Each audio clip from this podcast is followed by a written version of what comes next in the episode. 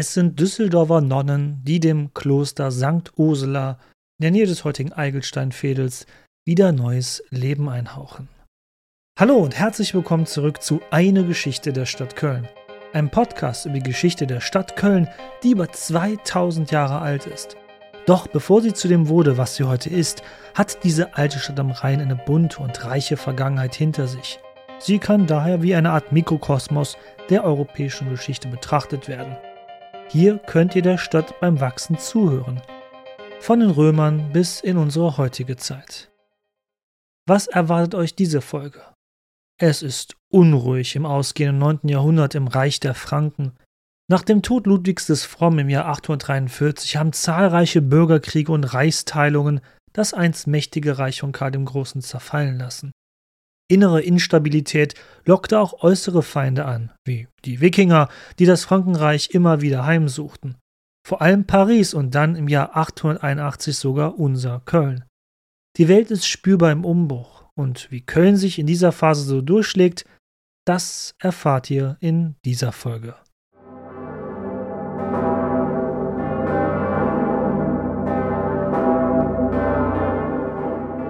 In der letzten Folge hatten die Wikinger Köln und das Rheinland angegriffen und geplündert.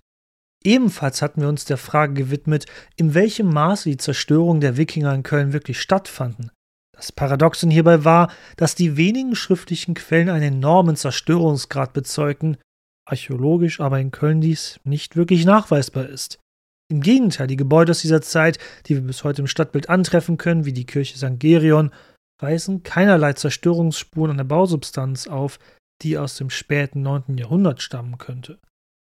Dass die Wikinger jedoch hier in den frühen 880er Jahren waren, ist unbestritten. Bei ihrem Überfall hatten sie eine breite Spur der Vernichtung hinterlassen und waren dabei auch abseits des Rheins tief ins Umland eingefallen. Das noch bestehende römische Straßennetz hatte ihnen dabei mehr als nur geholfen. Viele Klöster, die dem Erzbistum Köln angehörten, waren zerstört, zum einen war da das Kloster Malmedy im gleichnamigen Ort im heutigen Belgien und das in Cornelimünster, einem heutigen Stadtteil Aachens. Beide waren zerstört worden und mussten wieder aufgebaut werden. Doch nicht nur Klöster, alles in der Region, was einst von Menschenhand gebaut wurde, war zerstört oder verwüstet worden. Bauernhöfe, Brunnen, Straßen, Wege, Brücken, Häuser, Kirchen und, und, und. Der Kölner Erzbischof Willibert, mit dem wir uns zum Ende der letzten Folge bereits beschäftigt haben, scheint aber gut den Wiederaufbau gemanagt zu haben. Die Entwicklungen im Rheinland mit den dazugehörigen Wikinger-Einfällen waren jedoch nicht nur ein lokales Phänomen. Es findet ein Umbruch in der einst von Karl dem Großen zusammen eroberten abendländisch-fränkischen Welt statt. Dazu müssen wir mal einen Blick auf das Große und Ganze werfen.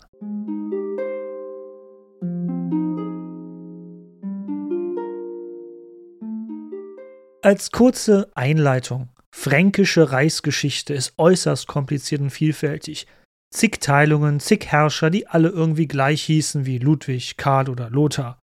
Nicht umsonst gibt es im Geschichtsstudium der Universität Bonn erstmal einen Auffrischungskurs über die mittelalterliche deutsche Geschichte. Daher werde ich, soweit es geht, die Entwicklungen, die die fränkischen Reiche durchmachten, vereinfachen. Soll heißen, ja, so manches werde ich einfach auslassen müssen, um hier auch voranzukommen. Daher, äh, wo soll ich bloß anfangen? Fangen wir doch einmal mit dem Ostfrankenreich an. Das Gebiet des Ostfrankenreichs umfasste große Teile des heutigen Gebiets der Bundesrepublik Deutschland und, oh Wunder, genau aus diesem Gebilde entsteht später das, ja, Deutsche Königreich, also der größte Teil des späteren sogenannten Heiligen Römischen Reiches. Wobei ich auch hier noch einmal stark betonen möchte, ein Nationalgefühl hatten die Menschen bis ins 19. Jahrhundert in diesen Gebieten nicht. Eher zählten die lokalen oder regionalen Zugehörigkeiten. Und das ist ein guter Übergang zum nächsten Thema. Die zahlreichen Bürgerkriege der Karolinger untereinander um die Herrschaft und die dauerhaften Teilungen schwächten die Zentralmacht und die Krone nachhaltig.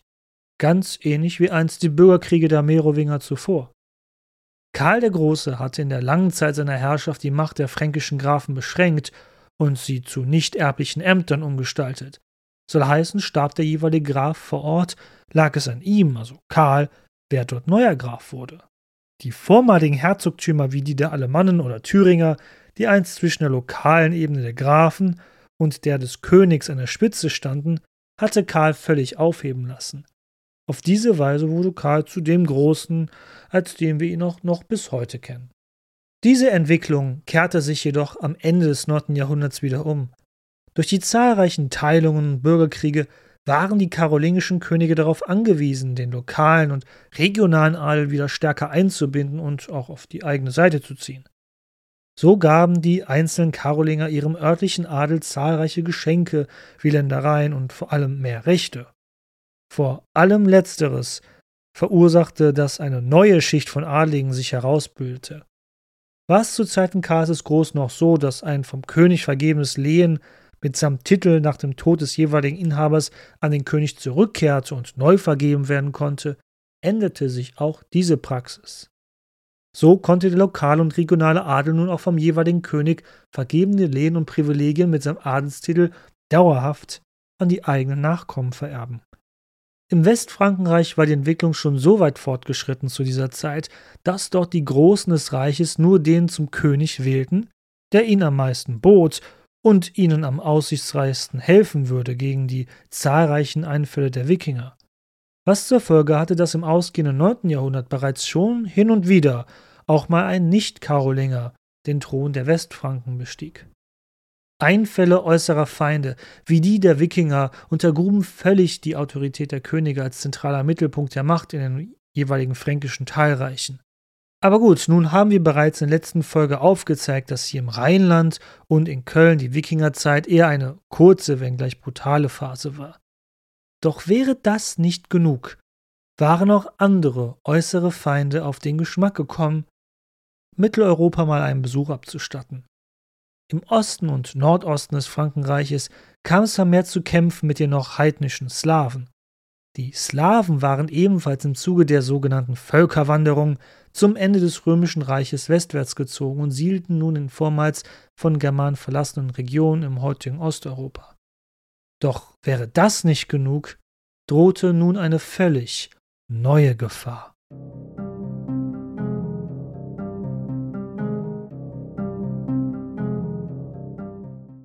Vom Südosten her, also dem heutigen Bayern und Österreich sowie Norditalien, kam die Kunde nach Köln um das Jahr 900, dass ein rätselhaftes Volk auf Pferden alles plünderte und raubte, was nicht nied- und nagelfest war.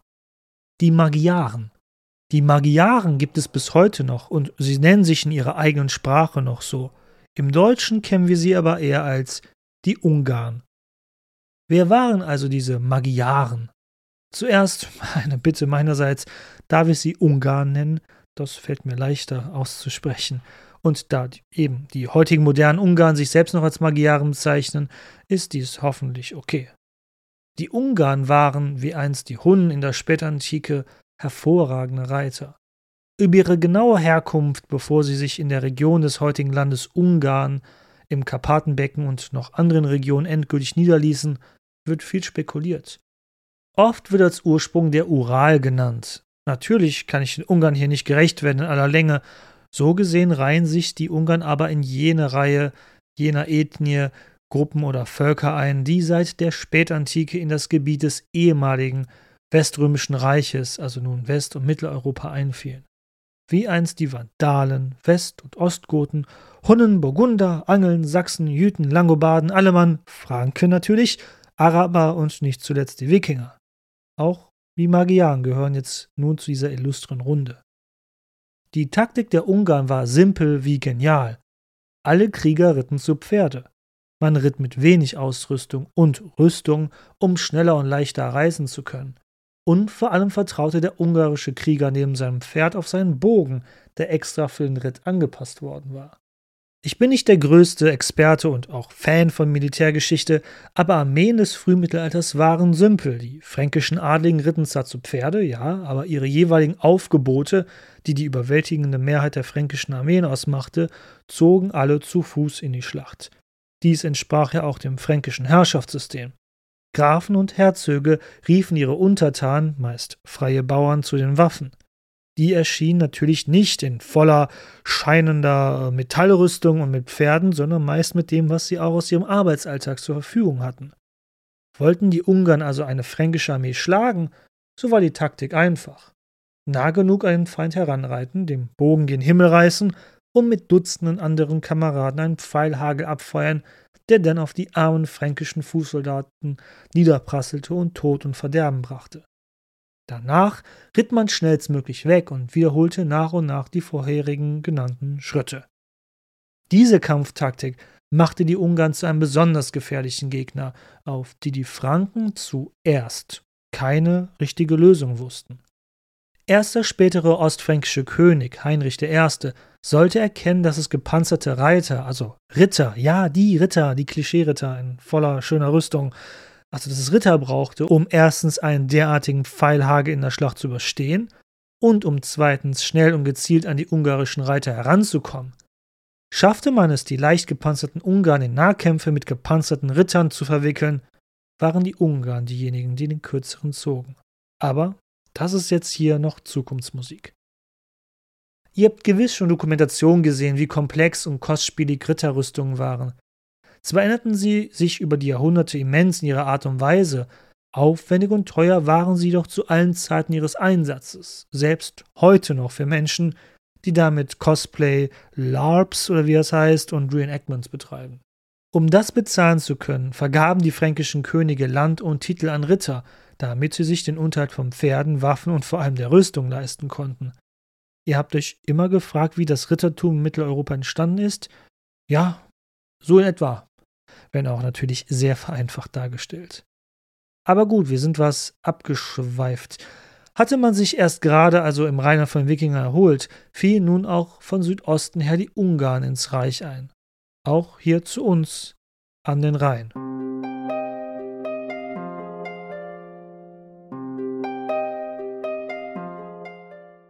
Gerresheim ist heutzutage ein beschaulicher Stadtteil im Osten Düsseldorfs mit dem Charakter einer Kleinstadt. Das ist auch kein Zufall, denn Gerresheim ist weitaus älter als die heutige nördlich von Köln gelegene Stadt Düsseldorf, die die Kleinstadt Gerresheim im Jahr 1909 in ihr Stadtgebiet eingemeindete. Im 9. Jahrhundert entstand hier in Gerresheim ein Frauenstift, was zu einer raschen ökonomischen Entwicklung des Ortes und des Umlandes führte. Dies lockte die Ungarn an, hier im Jahr 922 einen Raubzug durchzuführen. Die dortigen Kanonistinnen flohen mit Mühe und Not und fanden Zuflucht in Köln. Dort erhielten sie vom Kölner Erzbischof Hermann I. die Kirche St. Ursula und errichteten hier ein neues Damenstift, welches bis 1802 bestehen sollte. Ob St. Ursula schon zuvor ein bestehendes Damenkloster hatte, vielleicht war es seit dem Raubzug der Wikinger im Jahr 881 quasi leerstehend, weil die dortigen Bewohnerinnen getötet wurden, das wissen wir leider nicht. Erzbischof Hermann I. nutzte nichtsdestotrotz die Gunst der Stunde, das Kloster neu errichten zu lassen und die vertriebenen Damen aus Gerresheim hier anzusiedeln und förderte wie auch seine Nachfolger die Verehrung der heiligen Ursula. Vor allem der immer stärker werdende Pilgerverkehr aus der gesamten christlichen Welt trug später zum Reichtum dieses Damenstifts bei. Im Laufe des Mittelalters werden hier allein 40 meist adlige Damen plus zahlreiche weibliche Dienerinnen wohnen und geistliche Aufgaben vollführen. So sehr die Ungarn wichtig für die deutsche Geschichte waren, für Köln sind sie oft nur in diesen Nebensätzen wie diesen hier bedeutsam. Köln haben die Ungarn nie angegriffen. Eine befestigte Stadt wie Köln anzugreifen oder zu erobern, lag wohl zu diesem Zeitpunkt nicht in ihrem Sinn. Gleichwohl wird Köln wirtschaftlich darunter gelitten haben, dass Handelspartner und benachbarte Regionen immer wieder Opfer von ungarischen Raubzügen wurden, was weiter zur Unzufriedenheit mit den karolingischen Herrschern im Ostfrankenreich führte beim Volk und vor allem beim regionalen Adel. Ich will hier nicht abschweifen, aber erst zur Mitte des 10. Jahrhunderts würden die Ungarn die ersten Versuche unternehmen, sich dauerhaft im Ostfrankenreich mit Stützpunkten, wie unter anderem durch eroberte Städte, sich niederzulassen. Anders als zuvor immer wieder nach Hause ins heutige Ungarn zurückzureiten. Aber dazu, wie gesagt, ein anderes Mal mehr.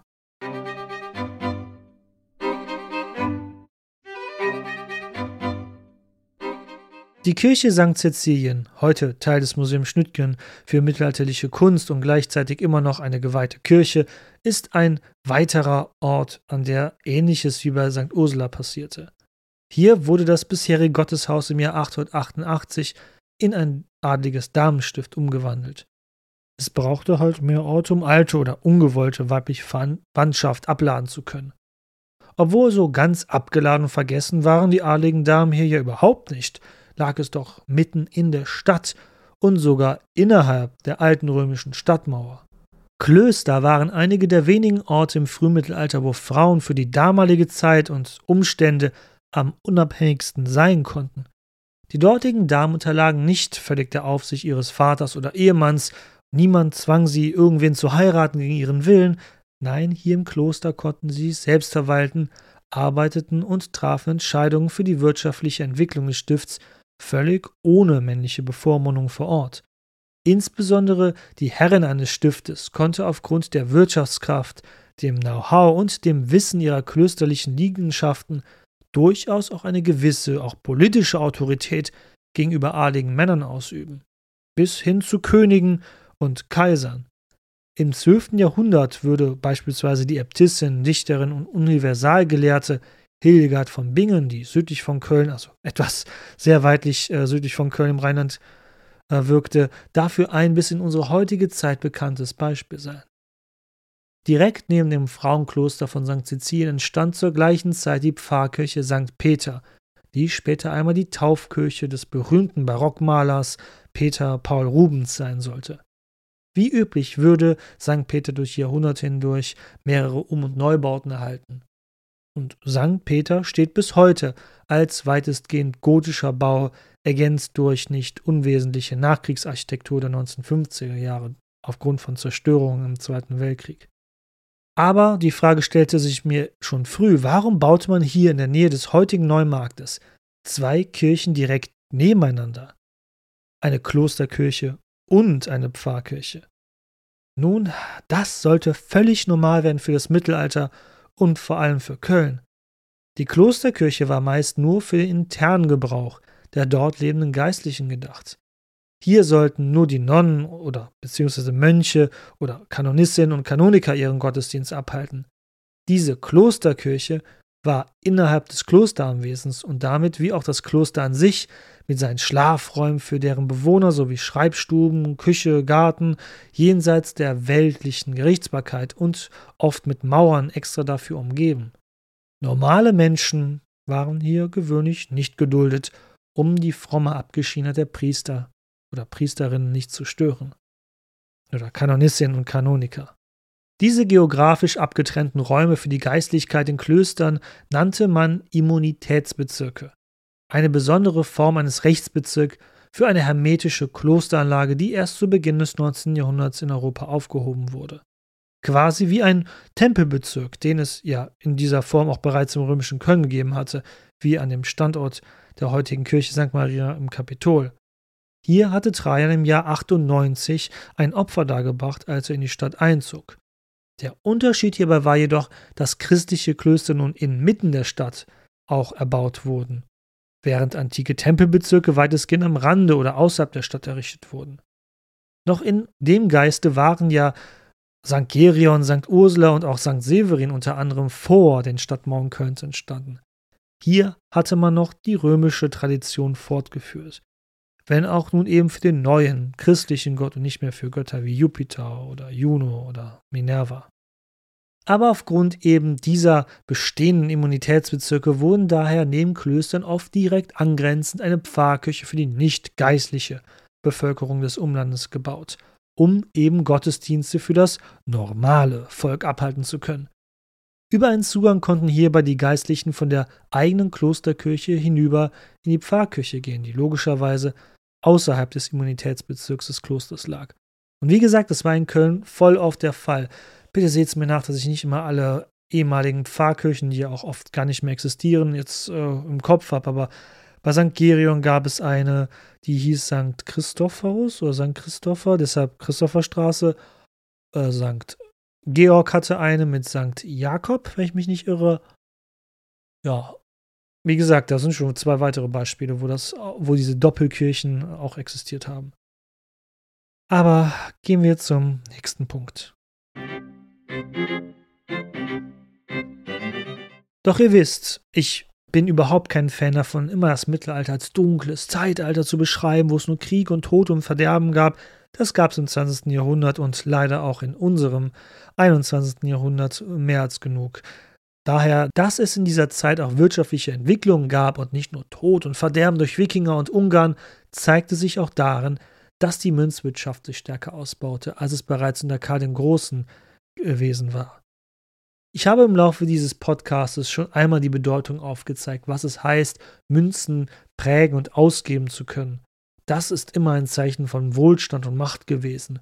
Und so werden um 900 bereits die ersten Münzen in königlichem Auftrage hier geprägt, die als Prägung auf den Münzen Colonia Sancta, also heiliges Köln hatten. Dies untermauert bereits zu diesem Zeitpunkt Kölns bedeutende Stellung als geistliches und damit auch wirtschaftliches Zentrum, sowie als bedeutenden Pilgerort, was im christlichen Mittelalter natürlich auch bedeutete reich, mächtig, wohlhabend und geil. Werfen wir doch noch einen Blick auf die andere Rheinseite. Was war eigentlich mit Deutz so los in dieser Zeit? Eben jenem rechtsrheinischen Teil Kölns, der seit dem frühen 4. Jahrhundert bereits existierte. In Deutz standen weiterhin die mächtigen Mauern des römischen Forts, welches Konstantin der Große einst hatte errichten lassen. Es muss jetzt ziemlich sicher gewesen sein. Warum? Nun zuallererst residierte hier wahrscheinlich der fränkische Graf für den Gaubezirk Deutz. Sein Counterpart, entweder ein eigener Kölner Graf oder wohl eher der Kölner Erzbischof selbst, saß in seinem Palast direkt südlich angrenzend am alten Dom. Zweitens fand hier wohl die Wahl von Erzbischof Willibert aus der vorherigen Folge statt. Die dicken Steinmauern schützten eben gut vor Rivalen und vielleicht vor möglichen weiteren Wikingerangriffen. Das Wahlkollegium für die Bischofswahl fuhr laut den Quellen von Köln aus per Schiff über den Rhein nach Deutz auf die andere Rheinseite. Ein Hinweis, der wohl aufzeigt, dass zumindest die ebenfalls von Römern erbaute Brücke wohl nicht mehr existierte oder wenn es sie noch gab, sie nicht mehr wirklich nutzbar war. Wer übrigens das Wählerkollegium war, ob eine Runde wichtiger Kölnerinnen und Kölner oder umliegender Geistlicher, das wissen wir leider nicht. Auch nicht die Anzahl dieser Leute. Fest steht natürlich, am Ende hatte eh der jeweilige fränkische Herrscher das letzte Wort, wen er als Bischof in seinem Reich auch hier in Köln einsetzen wollte. Sicherlich muss es hier in Deutz auch eine eigene Pfarrkirche gegeben haben, denn Deutz war ja wie gesagt von Köln administrativ ausgegliedert und irgendwohin mussten die Bewohner und Anlieger von Deutz ja in die Kirche gehen. Extra durch den Rhein schwimmen oder die morsche römische Rheinbrücke nutzen, falls sie noch stand, kam ja nicht in Frage. Der Gottesdienstbesuch war aber Pflicht eines jeden Christen. Zwar ist eine wirklich waschechte, nachweisbare Pfarrkirche erst um das Jahr 1000 belegt für Deutz, aber sicherlich wird es bereits zu diesem Zeitpunkt eine Pfarrkirche hier in Deutz gegeben haben.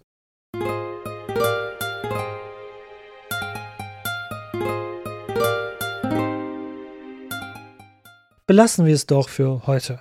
Ich hoffe, euch hat diese kleine Übergangsfolge gefallen. Sie dient halt auch dazu, kommende Ereignisse und Entwicklungen äh, vorzubereiten. Wir müssen solche Folgen zwischendurch haben, einfach damit wir alle auf dem gleichen Level bleiben. Und es wäre doof, wenn wir uns hier nicht mehr richtig äh, verstehen würden, über was wir hier reden. Daher, ja, das wäre es für dieses Mal. Aber wer weiß, vielleicht ist es ja nicht die einzige Folge, die an diesem Tag erscheinen wird. Aber das überlege ich mir nochmal und teile euch das separat mit. Worüber sprechen wir das nächste Mal?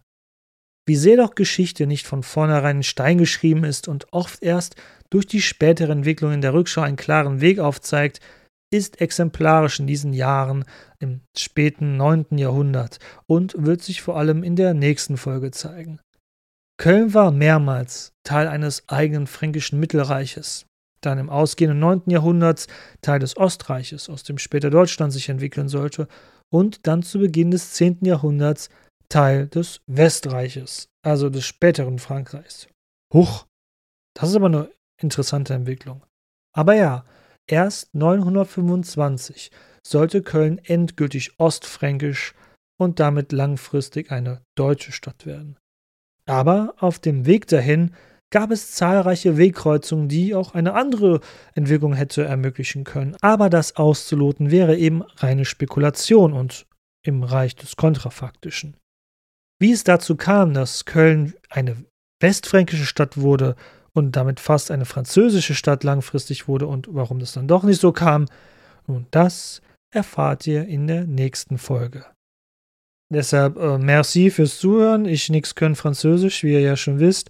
Und äh, au revoir. Und ähm, vergesst nicht, diesen Podcast zu abonnieren, ähm, zu bewerten auf Spotify oder Apple Podcast. Und äh, das Aller, Allerwichtigste natürlich, empfehlt mich weiter. Das ist wirklich die beste Werbung, die ihr machen könnt. Und das hilft diesem Podcast enorm weiter und äh, ja, ermöglicht mir auch immer neueren Content zu, für euch zu schaffen. Also vielen lieben Dank fürs Weiterempfehlen und wie immer vielen Dank an meine Patreons, die mir pro Folge 1 bis 5 Euro in den Hut werfen, um diesen Podcast ein wenig gegen zu finanzieren.